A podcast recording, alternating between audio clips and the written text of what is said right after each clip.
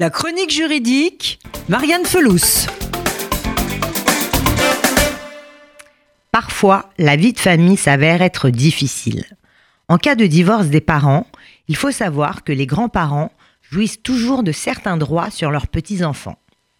Ainsi, en cas de divorce des parents, les grands-parents ont le droit de rendre visite aux enfants, de les héberger, de correspondre avec eux, et de participer à leur éducation dans la mesure où ils ne se substituent pas aux parents.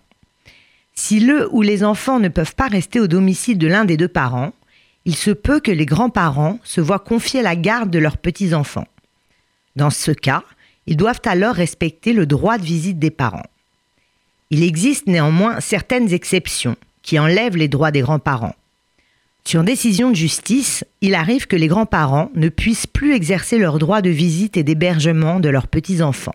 Par exemple, si l'enfant refuse de voir ses grands-parents, ou encore en cas de conflit entre parents et grands-parents pouvant perturber l'enfant, ou si les rencontres avec ses grands-parents peuvent présenter un caractère dangereux pour l'enfant, ou encore si les grands-parents sont inaptes à veiller et s'occuper de l'enfant.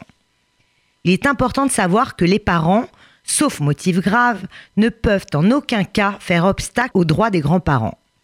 Si aucun accord ne peut intervenir à l'amiable entre les deux parties, c'est le juge des affaires familiales du tribunal de grande instance qui fixera les modalités de ces relations. Il examine d'abord l'intérêt de l'enfant et peut même ordonner une enquête sociale avant de rendre sa décision. Il se peut également qu'il auditionne l'enfant concerné si celui-ci en fait la demande. Avant de passer par le tribunal, les grands-parents peuvent faire appel à un médiateur familial qui tentera de régler à l'amiable les conflits familiaux. On sait que les relations petits-enfants et grands-parents sont essentielles dans la construction d'un homme ou d'une femme et que celles-ci ne peuvent être abusivement limitées ou supprimées. Et la justice est là pour y veiller.